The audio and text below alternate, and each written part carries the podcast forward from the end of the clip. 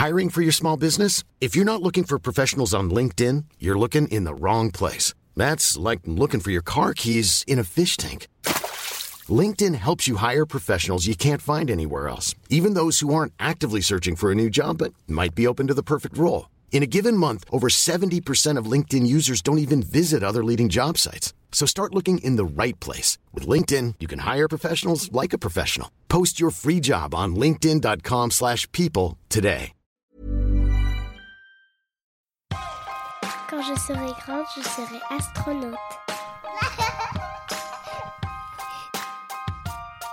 Moi, quand je serai grande, je serai actrice. Dans cet épisode hors série, j'ai eu l'honneur de rencontrer Anas Dave, du podcast À l'intersection. Nous avons décidé de tourner la discussion autour de l'expérience du racisme au fil des décennies.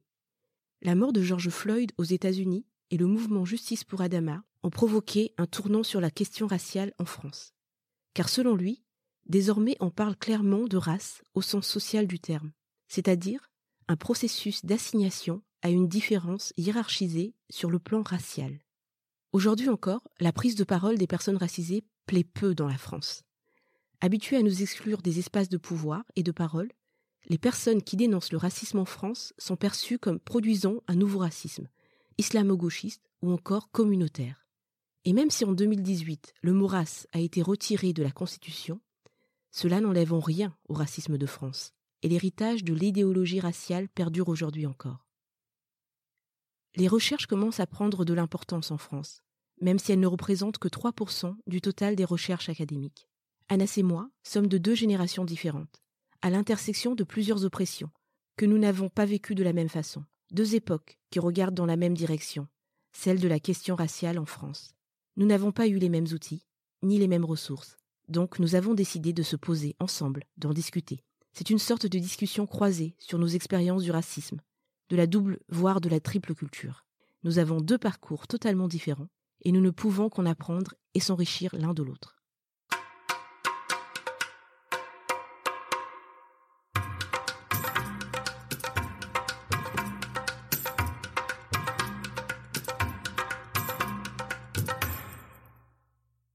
Bonjour Anas, comment vas-tu aujourd'hui? Salut Priska, ça va super, merci. Alors, est-ce que tu pourrais te présenter pour les auditeurs et les auditrices de Les Enfants du bruit et de l'odeur? Oui, bien sûr. euh, du coup, je m'appelle Anas, euh, j'ai 25 ans. Je viens de finir mon master en journalisme et euh, pendant ma première année de master, j'ai fondé le podcast à l'intersection. Le podcast à l'intersection donne la parole aux diasporas maghrébines, afrodescendantes et euh, asiatiques, asiatiques euh, dans toute leur intersectionnalité. Euh, C'est-à-dire qu'on va parler euh, de sujets comme euh, les violences policières, le fétichisme racial, les violences médicales, euh, les micro-agressions, mais on va parler de sujets plus fun comme l'héritage des cyber ou encore les chroniques Facebook. Donc c'est vraiment une façon de valoriser les différentes expériences des, des communautés racisées leur laisser un espace d'expression où elles peuvent se sentir représentées. Alors, comment était Anas petit? Anas petit, c'était un Anas tout timide, euh, tout euh, discret, euh, qui voulait pas faire de vagues, qui voulait pas se faire remarquer et euh, qui avait l'ambition de réussir dans la vie, mais qui ne savait pas trop comment faire parce qu'il n'avait pas en- vraiment de modèle de, de réussite. Donc voilà, c'était ça, le Anas petit, qui savait pas comment se situer euh, sur le plan racial par exemple, euh, qui savait pas quelle était vraiment son identité parce qu'il était, euh, qu'il avait un peu le, le cul entre deux chaises. euh, euh, désolé de l'expression, entre euh, la France et le Maroc, et qui essayait un peu de grappiller son identité par-ci par-là, en espérant que ça fasse un beau patchwork. Voilà, tout simplement. Et voilà, donc j'ai un peu beaucoup parlé de moi. Donc avant de commencer euh, et de rentrer dans le vif du sujet, est-ce que toi, Priska, tu peux nous parler du podcast Les enfants du bruit et de l'odeur? Alors, euh, c'est venu par, c'est pas venu d'un coup, hein, c'est venu par euh, de nombreuses petites choses. Euh, les enfants du bruit et de l'odeur, comme tu dis déjà, le titre fait référence au discours de Jacques Chirac, prononcé en fait le 19 juin 1991, le discours d'Orléans, où il disait que le travailleur français qui était sur le même palier que des travailleurs, des personnes immigrées qui avaient plusieurs enfants, qui qui, euh, qui profitaient, on va dire, euh, de des prestations sociales, euh, qui n'avaient pas la même culture et qui et qui en plus de ça étaient bruyants et aussi les odeurs qui oh en venaient avec. Et eh ben en fait, il, devient fou et ça se comprend. Comment voulez-vous que le travailleur français qui habite à la Goutte d'Or où je me promenais avec Alain Juppé la semaine dernière, il y a trois ou quatre jours, et qui travaille avec sa femme et qui ensemble gagne environ 15 000 francs et qui voit sur le palier à côté de son HLM entasser une famille avec un père de famille, trois ou quatre épouses et une vingtaine de gosses et qui gagne 50 000 francs de prestations sociales sans naturellement travailler. Si vous ajoutez à cela, si vous ajoutez à cela le bruit et l'odeur, eh bien, le travailleur et, euh, et, en réalité, euh, ce discours euh, de 1991, déjà, il n'a pas démarré en 91. Hein, déjà dans les années 80, dans les années 70, euh, c'était courant d'avoir ce type de discours. ce qui a été choquant là, pour moi, c'est que j'avais 9 ans et que c'était en fait un homme politique français euh, qui disait ça ouvertement en parlant des personnes bah, racisées euh, qu'il mettait dans l'amalgame de l'immigration de toute façon en général. Donc voilà, c'était suite aussi à, on va dire un, mini trauma qui s'est passé face à la télévision française dans les années 91. Donc c'est quelque chose qui était resté parce que pour moi, il parlait en fait des personnes racisées en général. Et euh, ce discours, comme je disais, eh ben en fait euh, que Nicolas Sarkozy, euh, Emmanuel Macron, plusieurs hommes politiques ont régulièrement ressorti ce type de discours, pas avec les mêmes termes, mais des mots similaires et qui voulaient toujours remettre en cause que tous les problèmes de la France venaient forcément des personnes issues de l'immigration. Les séparatistes. Voilà, exactement. Voilà. Les banlieues C'est ça, exactement. Euh, la racaille. Mais euh, la racaille, c'est pareil, hein, c'est un terme qui était déjà employé dans les années 70. Hein, c'est pas Nicolas Sarkozy qui l'a inventé. Quand on parle de racaille, en fait, on parle de personnes racisées en général. Donc, quand on parle de banlieue, euh, c'est pas la périphérie de la France, c'est les personnes racisées en général. Donc voilà. Donc euh, c'est des, vocabulaires qui sont euh, constamment, euh, qui reviennent régulièrement en fait sur le territoire, enfin sur en France du moins dans les médias, par les hommes politiques et même bah, par les personnes lambda qui l'entendent et qui le réutilisent. Donc voilà, c'est la raison pour laquelle on a employé en fait qu'on a appelé ce podcast les enfants du bruit et de l'odeur. Et pourquoi le podcast? Eh ben euh, justement parce que euh, moi, quand j'étais petite, en fait, j'ai vécu, euh, j'ai été témoin et j'ai été aussi victime d'agressions racistes, que ce soit verbales, non verbales, que ce soit par des comportements, par la, la, désorientation. donc ça a commencé très petit, en fait, à l'école. Et euh, quand j'ai eu mes enfants, je me suis rendu compte que les choses n'avaient pas beaucoup changé et que elle aussi vivait en fait les mêmes euh, ben, les mêmes agressions que moi. Donc à partir de là, je me suis dit c'est pas possible. Euh, il va falloir en parler, il va falloir faire quelque chose parce que dès la petite enfance en fait, eh ben c'est là que, que, le trans, que, le, que le racisme est vécu pour les premières fois euh, par les enfants racisés, en tout cas vraiment euh, agressivement. Et, euh, et c'est là aussi que bah, les choses se transmettent, que l'institution scolaire en fait continue à perpétuer euh, des comportements, des, des, des, des, préjugés. et, et des, des, choses racistes quoi. Mais c'est c'est dingue que tu dises ça. Enfin c'est c'est très vrai parce que même Fatima Wassak l'expliquait dans, dans mm. son livre La puissance des mères que il y a une hiérarchisation raciale qui est qui est faite en fait dès parfois dès la maternelle en fait hmm.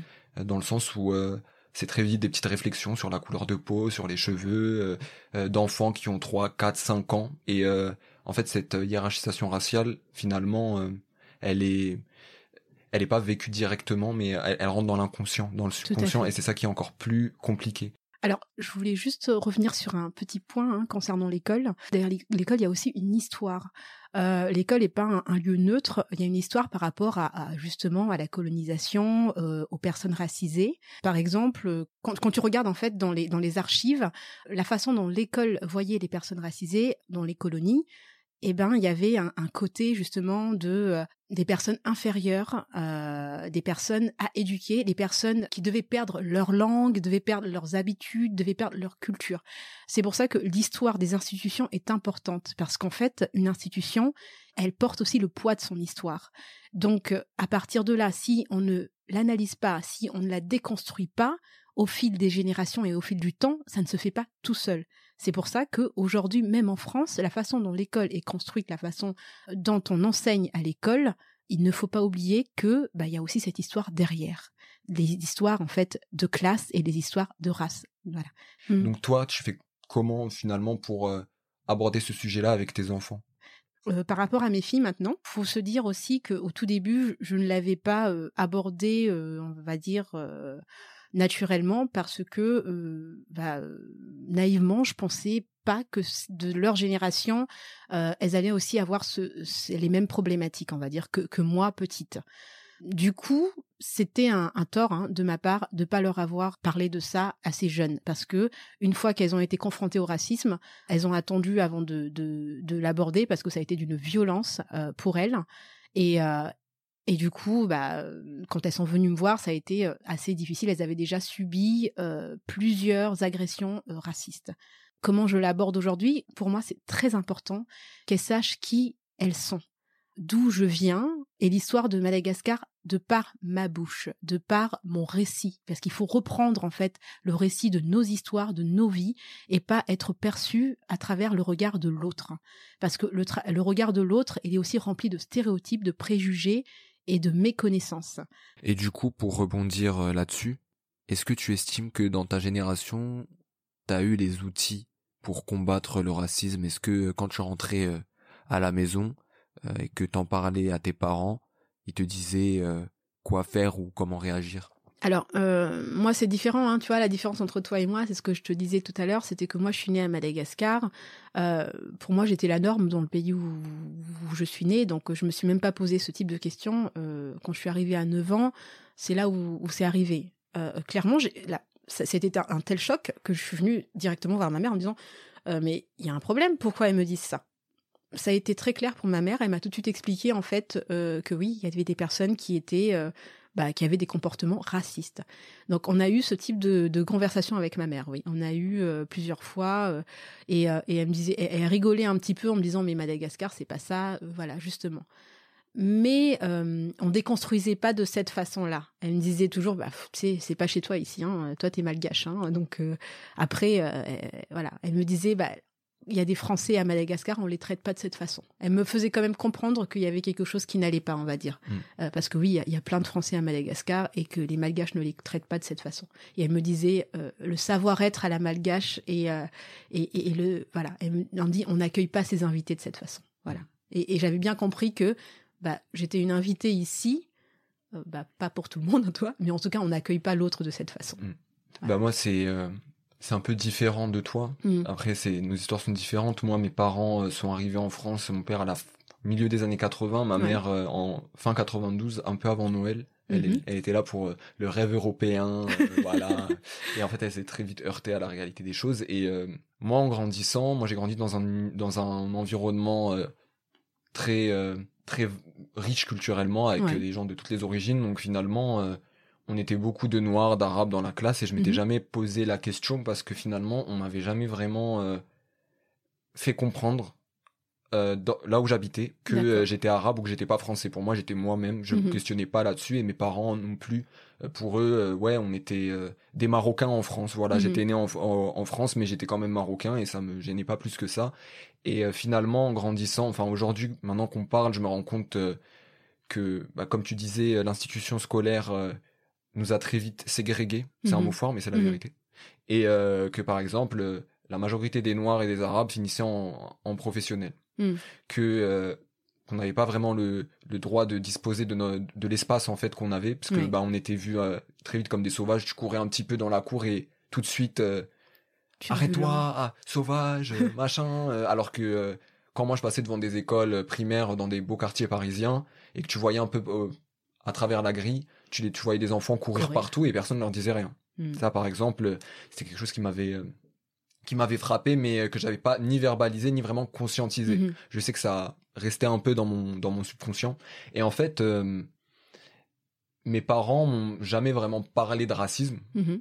Ma mère me disait en fait ma mère euh, parfois elle se retrouvait au supermarché euh, face à une une dame un peu euh, méchante et elle disait ouais elle est raciste donc pour moi le Mhm. racisme c'était une question individuelle c'était Mhm. quelqu'un qui est méchant voilà c'est tout voilà il- Ouais. il, aime pas les noirs il aime pas les arabes il aime pas les asiates Mhm. voilà c'est bon c'est pas grave ce que je vais faire c'est que je vais disons me blinder Mhm. pour pouvoir répondre à une agression raciste individuelle si ça m'arrive un jour. Mais j'avais pas cette notion-là de, de racisme euh, d'État, de racisme systémique. Je savais pas trop. euh, Enfin, je- j'y avais jamais pensé. Je pensais pas que euh, il y avait un plafond de verre, que Mhm. l'ascenseur social était en panne. Mhm. Pour moi, euh, j'allais bosser dur Mhm. à l'école et j'allais réussir ma vie. La méritocratie. Exactement, cette belle méritocratie. Et euh, c'est quelque chose que mes parents m'ont aussi inculqué. Et euh, aujourd'hui, avec le recul, je me dis que c'était d'un côté nocif parce que bah, je me suis rendu compte très tard euh, du racisme qui, que, que je subissais finalement. Mais d'un côté, je leur en veux pas. Pourquoi? Parce que je me dis qu'ils sont venus en France, qu'ils ont un peu tout laissé, ils ont été déracinés, Mm. ils ont travaillé dur. Mon père était venu pour finir ses études qu'il n'a pas terminé. Il a bossé dans une station-service. Il se levait tous les matins à 4 heures pour aller travailler. Ma mère se levait tous les matins à 6 heures pour aller garder des enfants qui n'étaient pas les siens. Mm. Et, euh, et du coup, euh, en fait, ils n'avaient pas d'autre choix que de courber le dos et de raser les murs. Mm. Et euh, de prendre ce que la France leur donnait, de, de se sentir euh, reconnaissant. Voilà. Donc, euh, dès qu'il y avait euh, un peu de racisme, ils voulaient pas faire de vagues. Mm. Parce qu'ils étaient là, ils avaient cette chance, entre guillemets. Mm. Sauf que moi, je suis né en France Mm.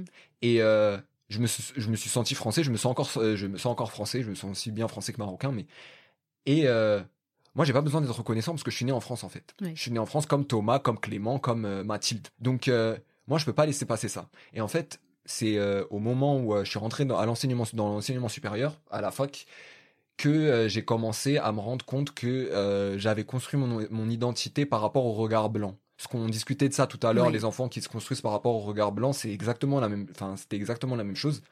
Et c'est-à-dire que j'ai compris que j'étais arabe en fait, enfin que j'étais maghrébin, Mhm. qu'on me voyait comme arabe déjà. Ouais, Que ils déjà, savaient même pas la même pas différence maghrébin, entre mais arabe. maghrébin, ils savaient pas que en fait j'étais à moitié euh, amazir donc, euh, Mhm. donc à partir de là mais c'est à ce moment-là et euh, où on venait me parler, on me disait ah mais tu viens d'où?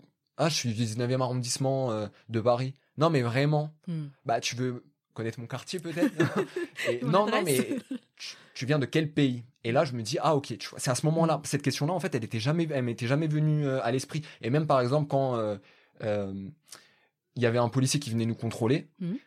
je me disais pas que c'était à cause de mes origines. Parce que pour moi, c'était ce que je vivais quotidiennement. Et c'est en arrivant à la fac et en voyant en fait la différence de traitement qu'il y avait entre les personnes blanches et les personnes noires, arabes, asiates, Mhm. que je me suis rendu compte que j'étais une personne racisée en fait. Ouais. Voilà, il y a des gens qui disent qu'ils aiment pas ce terme, bah moi ce terme je trouve qu'il est juste Mhm. parce qu'il désigne une condition sociale finalement. Mhm. C'est pour ça que j'ai lancé le podcast à l'intersection Ouais. et que je suis hyper content euh, de, de discuter avec toi. Euh, C'est que je me dis que qu'on a l'occasion euh, de déconstruire ça. Mm. On est deux générations différentes Tout à fait. et euh, finalement on fait face aux mêmes problématiques. On se rend compte, enfin je disais dans l'introduction que les choses sont en train de changer, mais finalement elles n'ont pas tant changé que ça parce que c'est toujours les mêmes choses à l'école. Ouais. les- je, me rappelle, euh, j'étais en licence 3, on révisait euh, dans le couloir euh, un partiel pour l'après-midi parce qu'il y avait plus de place à la bibliothèque et on était un groupe de noirs et d'arabes posés, on était genre 5 et euh, il y a une dame de l'administration qui passe et qui fait ah vous êtes posés au sol comme des petits comme une tri- comme une tribu sauvage. C'est ça. Tu vois, et, et, et tu vois, ce, cette, cette, cette réflexion-là, je suis sûr qu'on me l'a déjà faite quand j'étais plus jeune, sauf qu'à ce moment-là, j'ai tout de suite eu la connotation. Je me, je me suis dit, en fait, elle dit ça parce qu'on est noir et arabe. Mhm. Elle aurait jamais dit ça à des personnes blanches. C'est ça. Puis tribu Exactement, tribu sauvage. sauvage. Voilà. Exactement. Et encore, je me dis que euh, c'était surtout parce qu'il y avait des personnes noires avec moi. Parce Mhm. que j'étais le seul, le, le seul euh, arabe. Mhm. Donc, j'imagine pas si euh, s'ils avaient été seuls, tu vois. Je me Mhm. dis, euh, Non, mais c'est ça. C'est qu'il y, a des- il y a des termes qui sont employés spécifiquement à nous. Et ce qui est assez étrange, c'est que c'est très difficile hein, de, de, faire remarquer à la personne, par exemple, bah, elle, va, elle, va, te dire non mais attends tribu, je l'aurais dit. Enfin, ça aurait été quelqu'un d'autre. Il faut pas que tu fasses en fait. c'est toi, tu psychotes il y a un problème dans voilà, c'est la façon dont tu perçois, tu es sur la défensive, tu te victimises. Ça, ça ce mot parlons, victimisation. Parlons de ce mot.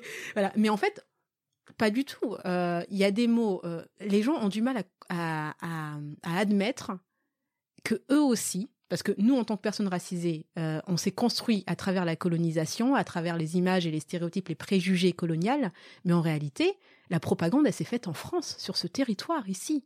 Ils avaient des cartes postales. Il y avait une réelle propagande qui a duré plusieurs années pour faire croire aux personnes blanches sur le territoire en hexagone que ben en fait nous on était des sauvages euh, que nous on n'avait pas les mêmes comportements que les autres. On n'était pas des êtres humains on était des gens inférieurs. Donc tout ce lavage de cerveau toute cette propagande elle s'est faite ici et elle s'est transmise.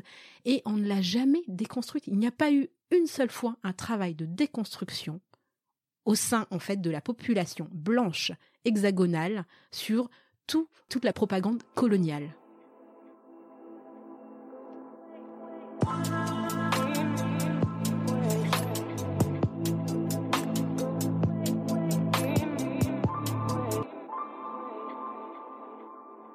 C'est pour ça qu'aujourd'hui, euh, quand cette nouvelle génération parle, quand toi et moi parlons de ça, tout de suite, en fait, on va nous taxer de séparatistes et d'indigénistes et je ne sais quel autre terme, mmh. islamo-gauchistes. Parce que finalement, au lieu de regarder son histoire en face et de se dire oui, il s'est passé ça, déconstruisons-le, bah en fait, ils veulent pas parce que ils préfèrent bénéficier en fait de, de ce, ce, système qui leur bénéficie, mmh. de ces rapports de pouvoir qui les bénéficient. Et finalement, dès qu'on commence à en parler, on est tout de suite relégué euh, à euh, ouais à ces à ces mots euh, dégueulasses tu vois mm. enfin souvent quand on parle de racisme ici en France on nous on, nous ramène, on nous ramène tout le temps à la gueule les États-Unis ah bah ça oui. Les États-Unis, voilà, oui, mais aux États-Unis c'était comme ça. Oui, mais la, la, France a aussi bénéficié du système mm. de de la, traite négrière, par mm-hmm. exemple. Voilà, elle a bénéficié de la colonisation. Mm la, la, langue majoritaire euh, en Afrique aujourd'hui encore, c'est le français. Hein. Mm. Faut, faut pas qu'on oublie ça, par exemple. Mm. Et que c'est pas normal. il y a eu le code, le code noir, mm. il y a eu le code de l'indigénat, il y a eu un statut spécifique pour les Algériens euh, euh, quand, quand la France colonisait l'Algérie. Ils étaient français, mais en fait, il y avait une sorte de ils étaient français, mais ils avaient un statut spécial quand ils venaient sur le territoire hexagonal. Il y a même une police pour. Exactement. La BAC du 93, la BAC création coloniale aussi. Enfin, mais, mais tu vois, euh, tout ça montre bien quelque chose. C'est que la propagande, elle s'est faite sur le territoire, mais le racisme, en fait, toute, toute cette euh, maltraitance, toute cette, toutes ces atrocités se sont faites à l'extérieur. Donc c'est pour ça aussi que c'est très difficile de parler de racisme de France, parce qu'il y a cet imaginaire qui s'est passé à l'extérieur, et que le racisme serait interdit euh, sur le territoire hexagonal, alors que l'esclavage s'est passé, bah euh, voilà, euh, Haïti, Guadeloupe, Martinique. La colonisation, c'était où? Sur le continent africain. Donc en réalité, dans l'esprit et dans l'imaginaire en France, le racisme c'est un ailleurs. Exactement. Donc ça ne peut pas, c'est impossible que ce soit sur le territoire français. C'est pour ça que c'est plus facile de parler, par exemple, du racisme aux États-Unis. C'est un ailleurs. Mm, en Afrique du Sud, c'est un ailleurs. Donc, il y a aussi cette histoire que bah, sur le territoire même, ces atrocités en hexagone se sont pas passées. Mais ça a été fait par des Français. Mais voilà, et que toutes ces choses, en fait, il y a réellement une répercussion sur nos histoires, mm. mais sur la leur aussi. Et finalement, euh, je me rends compte aussi que euh, même sur le territoire français, il y a eu ces moments où euh, mm mais il y avait la police des Noirs qui euh, essayait, c'est Mamfatounian qui l'avait expliqué dans une euh, interview à Mediapart, il y avait la police des Noirs qui mm. euh, essayait de trouver des Noirs à fliquer en France parce qu'ils n'avaient pas le droit de circuler par exemple ou d'être sur le territoire.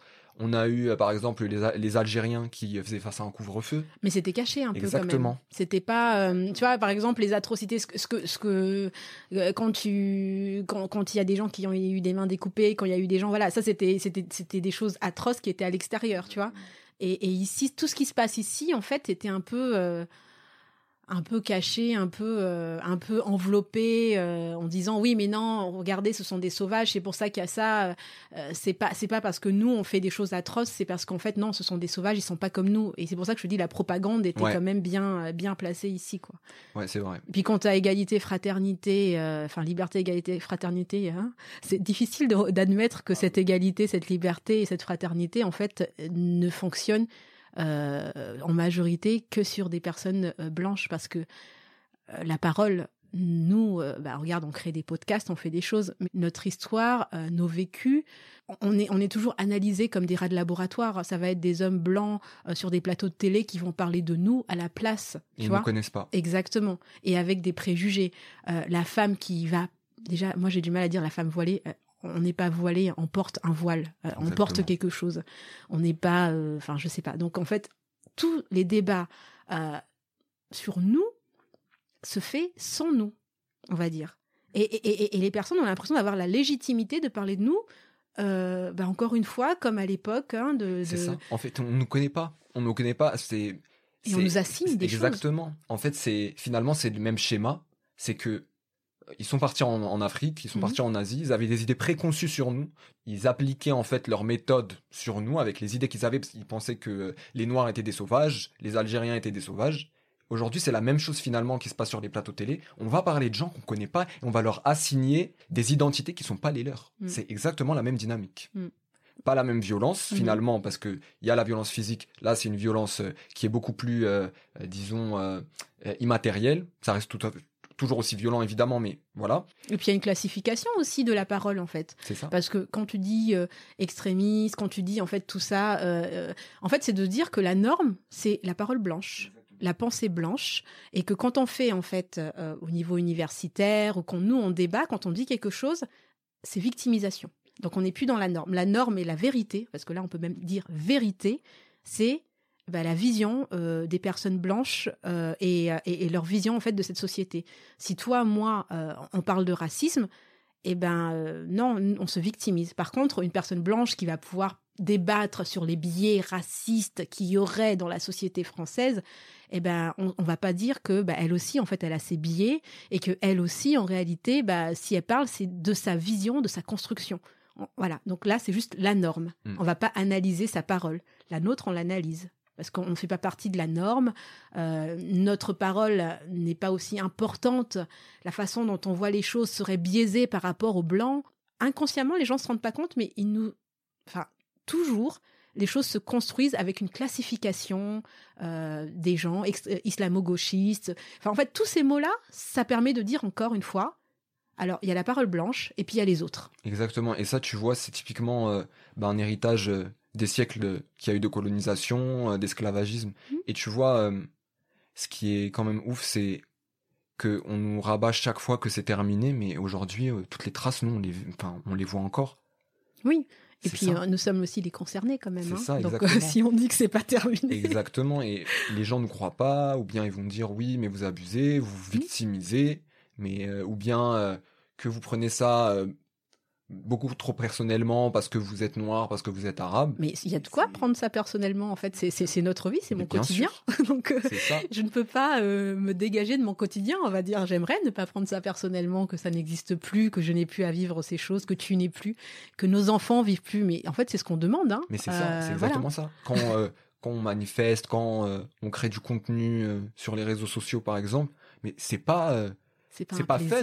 Bah moi, ça me saoule de, faire un podcast sur les questions de discrimination, par exemple, et euh, on aimerait passer à autre chose, sauf que c'est pas le cas. C'est ça, donc on est obligé d'en parler. Il y en a qui disent qu'on en fait trop, mais non, en fait, on n'en fait pas assez, même des fois. Après, c'est notre quotidien, tout simplement. C'est ça, exactement. Mm. Donc on est obligé d'en parler parce que personne ne le fait pour nous. Mm. Donc on est obligé de prendre les rênes et go. Ouais, c'est ça.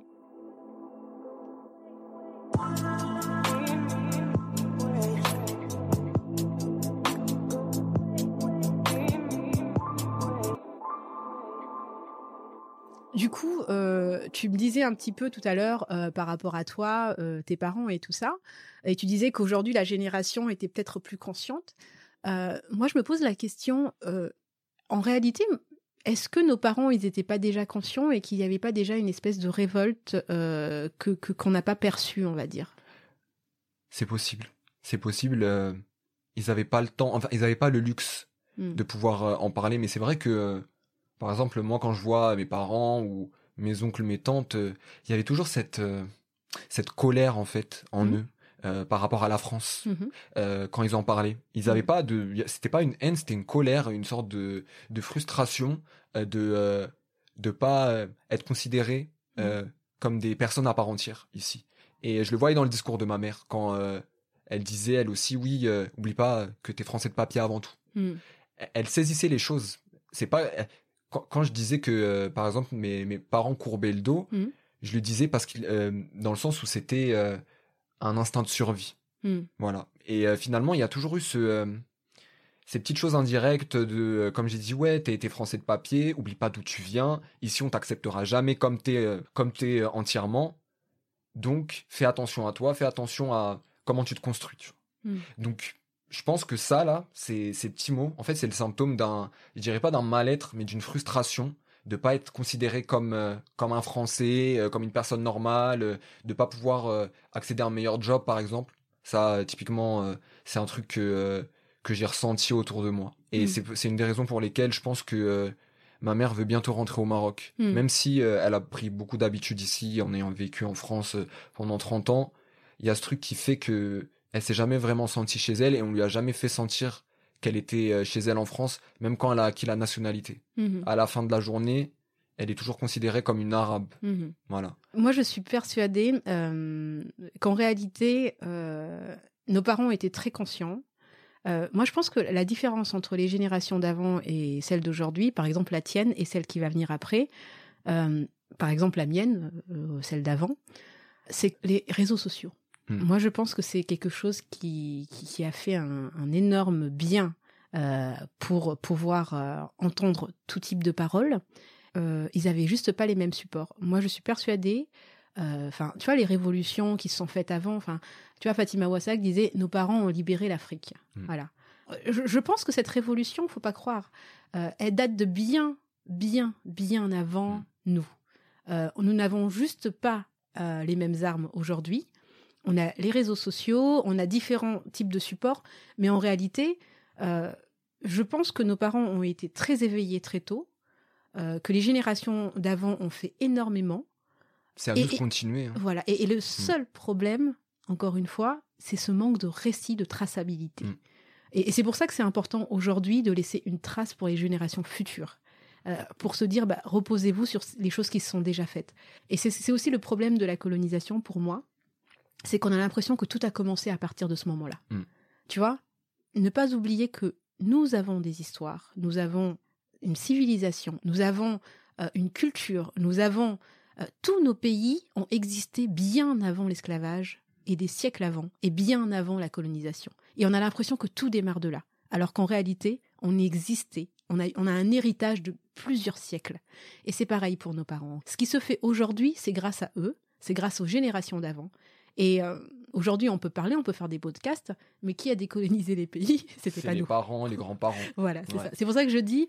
euh, Faut rendre hommage hein, à, leur, Voilà. à leur combat. C'est Et je suis entièrement d'accord avec ça. toi. Et je pense que même dans les foyers Sonacotra, même dans toutes ces choses, en fait, les organisations, la marche qu'il y a eu, enfin, il y a eu des choses qui ont été faites. Le seul problème, c'est qu'il est difficile de les trouver, euh, de regarder la traçabilité, et qu'aujourd'hui, les réseaux sociaux permettent en fait une diffusion de l'information et, des, et, de nos voix, de nos paroles, plus largement et plus rapidement. Mais, euh, mais je suis persuadée que que- que- qu'il y a eu plein de petites choses en fait dans, dans les combats de nos parents et, et comme on était enfants justement qui nous sont passés à la trappe. Euh, c'est comme aujourd'hui, tu vois, quand, quand- quand ma fille écoute Beyoncé, elle a l'impression qu'elle l'a découverte. Et, et elle me dit, tu connais pas ça, maman? Et je la regarde en rigolant, en me disant, mais tu rigoles ou quoi? C'était toute ma jeunesse. Bah oui. Et tu vois, et c'est de se dire Ouais. aussi que quand on est une génération d'après, parfois on ne sait pas en fait parce qu'on a des regards d'enfants et de se dire, il est important qu'on s'assoie à un moment et qu'on parle avec nos parents en disant mais mais peut-être qu'ils vont pas le faire parce qu'ils nous considèrent encore comme des enfants même Ouais. si tu as peu importe l'âge voilà ouais.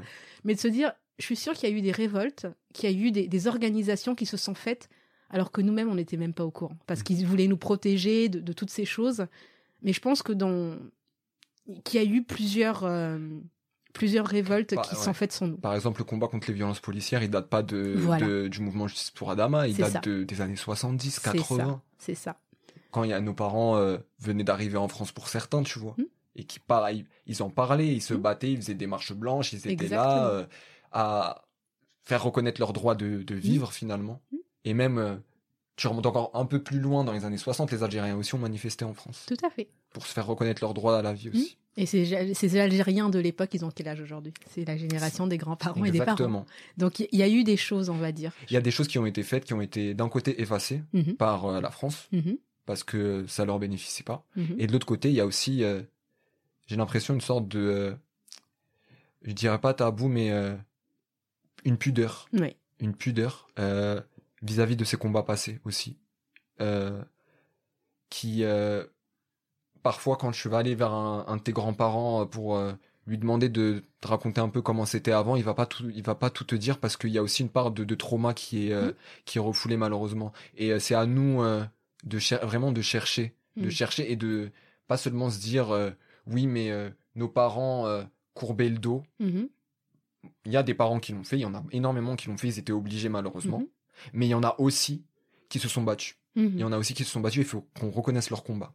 Ça c'est obligé. Puis on court pas le dos tous les jours, en fait. Bah, hein. bien sûr. Il y a, peut-être des, petits moments, moments, de, ré- voilà, de révolte. Ma mère, quand euh, le vigile euh, lui avait euh, contrôlé son caddie, la seule personne à qui il contrôle le caddie, c'était elle, mais elle a commencé à crier. Et ben, ça, c'est une révolte. non, mais c'est ça. Voilà. C'est ça. Non, Des mais petits trucs comme ça. euh, quand un client parlait mal à mon père à la caisse et que mon père le rembarrait, c'est un, c'est, c'est une révolte aussi. hein. Mhm. C'est une micro-révolte, mais ça reste une révolte. Tout Parce que la personne, à la fin, peut-être qu'elle se dira, bah finalement, j'arrêterai de mal parler au, euh, au caissier euh, racisé, par exemple, Mhm. ou au caissier tout court. Non, mais c'est sûr. Mm.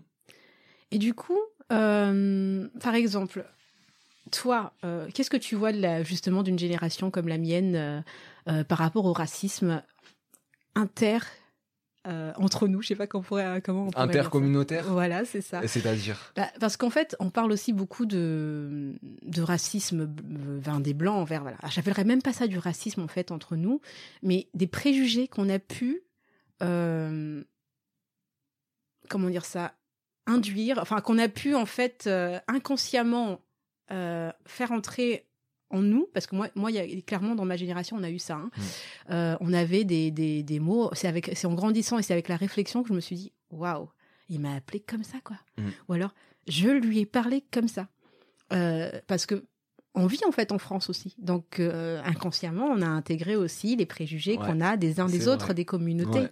Euh, Qu'est-ce que t'en penses et est-ce que tu as déjà vécu ça, toi, par exemple Moi, dans ma génération. oui, dans ta génération? Oui, oui, il y a entre par exemple les Noirs et les Arabes, Mhm. il y a y une, sorte de fraternité d'un Mhm. côté, mais de l'autre côté, il y a aussi énormément de racisme Mhm. et surtout euh, en majorité ça vient des euh, des communautés maghrébines en France parce que euh, bah il y a c'est pas un secret, il y a eu aussi une traite arabo-musulmane euh, en Afrique subsaharienne. Il y a un, et un, et un racisme systémique dans les pays du Maghreb et, et quand quand il y a eu l'immigration maghrébine en France, bah, elle a aussi rapporté avec elle ses préjugés. Elle Mhm. en a construit d'autres évidemment. Mhm. Et euh, par exemple, il y a toujours ce, euh, cette phrase là que que sort euh, une sorte de youtubeur dont je citerai pas le nom, c'est on est frères mais pas beaux-frères.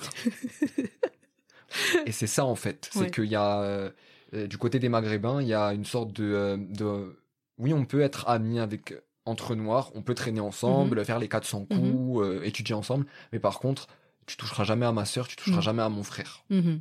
parce que t'es noir. Mhm. Je pense qu'aujourd'hui, il y a une mini prise de conscience Mhm. sur ces questions-là, on en parle beaucoup plus et, et on voit qu'on touche quelque chose, euh, qu'on qu'on touche un point sensible parce que tout de suite on nous dit oui, euh, mais euh, vous abusez, il n'y a pas ça chez nous par exemple, il n'y a pas de racisme chez nous, ou bien on nous dit Est-ce que c'est du racisme vraiment? Il y en a, il y a des cas où c'est vraiment du racisme, ouais, ouais, ouais. ouais. Qu'est-ce que tu dis Qu'est-ce que tu mets dans le, le mot racisme, par exemple? Un rapport de pouvoir déjà, c'est un Mhm. rapport de pouvoir basé sur la race Mhm. et ça on le trouve chez les dans, dans les pays arabes et maghrébins Mhm. vis-à-vis des communautés euh, no- euh, noires euh, africaines. Il y a vraiment un rapport de pouvoir. Et même dans la, et si on va encore plus en profondeur dans la communauté musulmane même, Mhm. il y a cette idée que euh, les Maghrébins et les Arabes parlent arabe, donc ils ont une supériorité intellectuelle sur les Noirs qui n'ont pas l'arabe comme langue maternelle et qui Mhm. doivent l'apprendre pour euh, comprendre le Coran. Donc oui, il y a, il y a du racisme, il y a des préjugés, Mhm. il y a du racisme. Et en France aujourd'hui, c'est pour toi c'est quelque chose. De... On commence à en parler un peu. Ouais. Dans, euh, entre communautés, mais euh, comme je disais, en fait, on commence à toucher un point sensible parce que euh, tout ce qu'on dit, ouais, mais non, euh, donc ça n'existe pas, ou sinon, mais pourquoi, focalise-toi déjà sur le racisme que les blancs ont envers nous. Hmm. Mais en fait, euh, on peut pas faire qu'une seule focale, c'est multiple. Hmm. Tu peux pas euh, combattre euh, un fléau et en ignorer un autre. C'est pour Hmm. ça que moi je suis pour la convergence des luttes aussi.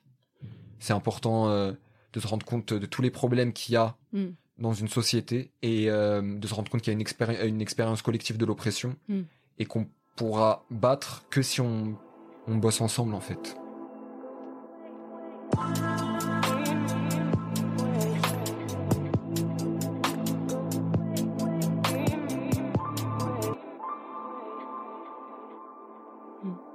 Et à ton avis, ça vient d'où, par exemple Alors, tu n'es pas une personne asiatique T, hein, mais le racisme, du coup, euh, des personnes asiatiques T, euh, alors, ça peut être des populations, enfin, des populations, des personnes euh, bah, noires, maghrébins, qui peuvent avoir du racisme anti-asiatique. Et ça peut être aussi des personnes asiatiques qui peuvent être racistes euh, contre les personnes noires et, et, et maghrébines. Moi, j'ai pas d'explication là-dessus. euh, contre- Ce que je sais, c'est que euh, le racisme anti-asiatique en France, moi, de ce que je constate, j'ai pas étudié euh, la question en profondeur, mais euh, je me rends compte que euh, c'est un racisme qui est qui a d'abord été construit euh, par les blancs avec le mythe de la minorité modèle, Mm.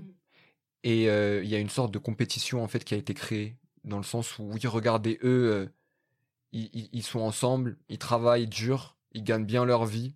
Et pourquoi vous ne faites pas ça? Donc ça crée une sorte de de sentiment de compétition et Mm. on se dit mais euh, regarde eux ils sont communautaires, Mm. euh, ils nous aiment pas, donc nous aussi on va pas les aimer. Et si euh, eux aussi euh, ils ont des problèmes de racisme ou de violence policière, bon on va pas en parler parce que eux-mêmes ils nous aiment pas en fait. Ils veulent pas nous inclure. C'est pas divisé pour mieux régner? C'est exactement la phrase que j'allais sortir. Voilà, tu me l'as ôté de la bouche. Mince. Mais euh, je pense qu'il y a, y a une part de ça. Et euh, voilà, tout simplement, euh, c'est pour l'instant, c'est l'idée que j'ai et que je compte, euh, je compte faire davantage de recherches là-dessus plus tard pour le podcast en intersection. Super. Non, non, mais c'est une question qui, euh, qui, qui m'intéresse aussi parce que dans le sens où, par exemple, dans la classification de l'être humain, euh, bien sûr, on avait euh, l'homme blanc, hein, quand Broca, par exemple, quand Paul Broca, en fait, avec les crânes, avait classifié les La êtres humains. craniométrie, ouais. Exactement, c'était bah, d'abord l'homme blanc, ensuite l'homme asiatique T, enfin l'homme asiatique, pas, il n'était pas asiatique à l'époque, c'était un homme asiatique, et après euh, bah, justement l'homme euh, arabe, euh, voilà, et après l'homme noir, et ensuite le singe. Donc vu comme ça, C'est un héritage, ouais. voilà, et donc de se dire en fait, est-ce que parfois ces rapports en fait en France entre les personnes qui, qui ont vécu qu'ici, est-ce qu'il peut avoir en fait justement ce genre de, puisqu'on on y vit tous, hein, on, on- que qu'on soit né ou pas, euh, si en fait les personnes blanches intègrent euh, des préjugés, nous, nous on n'a pas de, voilà, on les a intégrés aussi inconsciemment.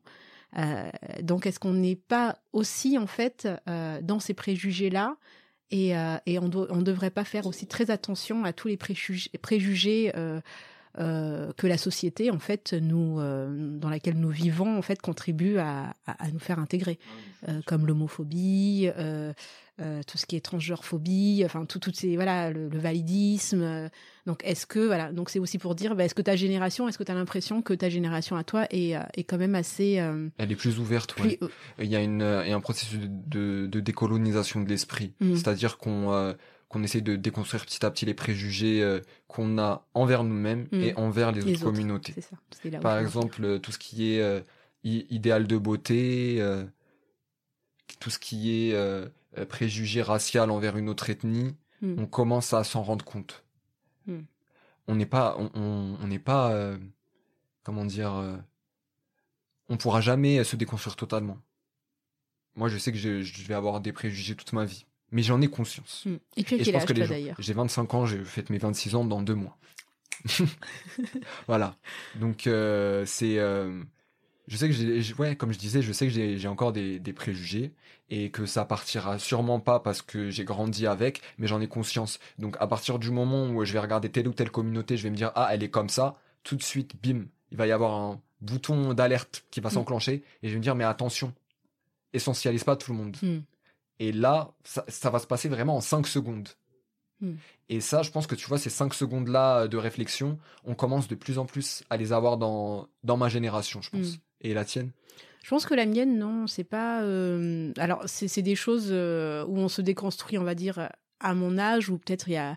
Allez, j'ai été peut-être euh, plus sensibilisée à, des causes qui n'étaient pas mon vécu personnel il y a cinq ans, on va dire. Mais avant ça, je m'étais pas posé la question du validisme, de la grossophobie, de tout ce qui est transphobie, tout, tout ça. En fait, je m'étais pas posé la question. J'avais clairement en fait euh, bah, euh, des idées en me disant bah euh, non c'est des choses horribles de d'être transphobe ou d'être là mais je m'étais pas questionnée moi-même en fait. C'était juste pour moi c'était un acquis euh, de me dire bah ouais en fait chacun fait ce qu'il veut chacun a le droit d'exister comme il veut. Et puis en plus j'ai vécu euh, aussi en Asie. Et ce qui faisait que par exemple bah euh, les questions de genre par exemple quand j'allais dans des toilettes de se dire bah oui il y a des toilettes non genrées c'était voilà c'était normal on va dire. Mais je me suis réellement pas posé la question. La grossophobie c'est la même chose. Euh, je me suis jamais posé ce type de questions et, euh, et je trouve intéressant en fait et même le validisme euh, aujourd'hui de se dire bah ouais il y a la société en fait elle, elle- elle te, elle te construit sur énormément de, de choses et, euh, et tout ça c'est des choses aussi à déconstruire Bah moi, par exemple, j'ai eu ces réflexions, enfin, cette déconstruction, elle a commencé au début de ma vingtaine. Hmm. Toi, plutôt au début de ta trentaine. ouais J'espère que la prochaine génération, enfin les prochaines générations, sera, ce sera au début de leur dizaine. Bah écoute, moi j'en parle à mes filles déjà. hein. C'est Ouais. quelque chose, euh, par exemple, bah ça peut choquer des gens, mais c'est quelque chose que je dis tous les jours, euh, enfin peut-être pas tous les jours, j'exagère, mais que je dis à ma fille euh, régulièrement, celle de 10 comme celle de 5, euh, de se dire, bah ne serait-ce que bah, sur le corps, ne serait-ce que sur le féminisme, de se dire, bah en fait, non, t'es pas obligée de te marier, ma fille.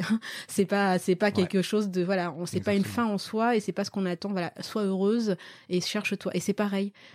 Sur la question de genre, euh, je lui dis c'est ma fille, mais je lui dis mais en fait euh, si un jour tu reviens avec une fille, un garçon, euh, voilà, c'est pas quelque chose qui me dérange. Et on a eu cette conversation avec ma mère parce que ma mère du coup euh, d'une autre génération a dit à ma fille euh, parce que ma fille dit bah tu sais on peut être amoureuse de peu importe et et ma mère a dit bah oui non mais je suis tout à fait d'accord avec mon parce que mon oncle est homosexuel donc je suis tout à fait d'accord avec moi mais regarde tonton T'as vu sa vie comment elle est difficile Mais j'ai trouvé ça Ouais. horrible quand Bien elle lui a sûr, dit ça. horrible. Mais j'ai dit, mais maman, qu'est-ce que. J'ai dit, mais c'est horrible ce que tu dis à ma fille et tout ça. Elle dit, non, non, non, non, non, mais elle se marie avec qui elle veut. Et je dis, mais déjà, un, ma fille lui a dit, bah, je, suis- je suis pas obligée de me marier. C'est pas, Et en fait, c'est de se dire, ne serait-ce que quand on parle avec nos parents, quand tu parles de genre, on te parle de sexualité, de Oui. mariage. Et ça, ça a été euh, Mais- incroyable. hein. Mais, euh, c'est c'est super intéressant parce que tu vois, euh, j'ai, euh, enfin moi je je je dresse un constat, c'est que nous-mêmes en fait, en tant que personnes racisées euh, issues de plusieurs cultures, on est traversé par des oppressions de tous les côtés. Clairement. Mais c'est incroyable parce que on a euh, l'oppression de la blanchité, mais aussi Mm. on a l'oppression de l'origine dont on vient, c'est-à-dire des, des préjugés qu'ils ont aussi. Hmm, exactement, c'est ça. Voilà. Mais c'est ça, tout à fait. Et, euh, et, et c'est vrai que du coup, bah, nous, dans ma famille proche, on n'a pas de. On n'a pas. euh, je, pensais, je pensais qu'on n'avait pas, en fait, euh, et, je- et je- je- à tort, je pensais qu'on n'avait pas cette oppression euh, de l'homophobie, mais ça m'a fait bizarre, en fait, que ma mère dise à ma fille, euh, bah, en fait, euh, et, et elle s'est justifiée en disant, euh, tu peux être ce que tu veux, t'as raison, mais n'oublie pas le poids que ça fera sur ta vie.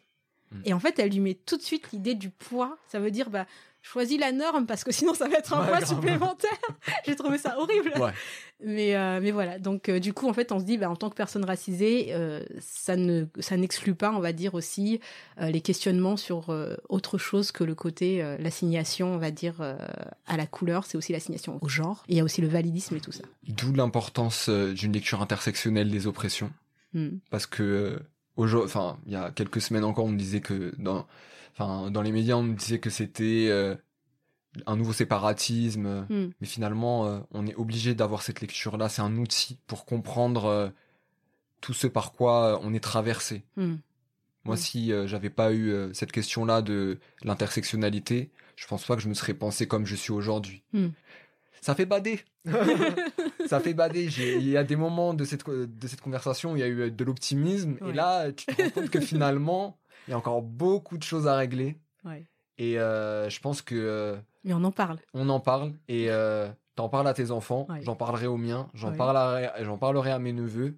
Et je pense que en prenant le problème dès la jeunesse, Mhm. en leur dis- en discutant avec nos enfants dès la jeunesse, on évitera de perpétuer certains traumas, certains complexes d'infériorité, Hmm.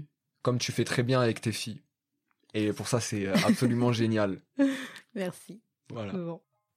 Si vous avez aimé notre podcast, n'hésitez pas, comme d'habitude, à nous mettre 5 petites étoiles, Cinq, ainsi cinq, que cinq. de partager autour de vous, que ça soit sur Twitter, Facebook, Et sur Instagram, on est encore sur Instagram. Et si vous avez des questions ou des commentaires, nous serons ravis d'échanger avec vous sur les enfants du bruit et de l'odeur, tout en attaché, gmail.com. à très bientôt, Ulrich. En tout cas, Moi, quand je serai grande, je serai actrice. Even when we're on a budget, we still deserve nice things. Quince is a place to scoop up stunning high-end goods for 50 to 80% less than similar brands. They have buttery soft cashmere sweaters starting at $50, luxurious Italian leather bags, and so much more. Plus, Quince only works with factories that use safe, ethical, and responsible manufacturing. Get the high-end goods you'll love without the high price tag with Quince. Go to quince.com slash style for free shipping and 365-day returns.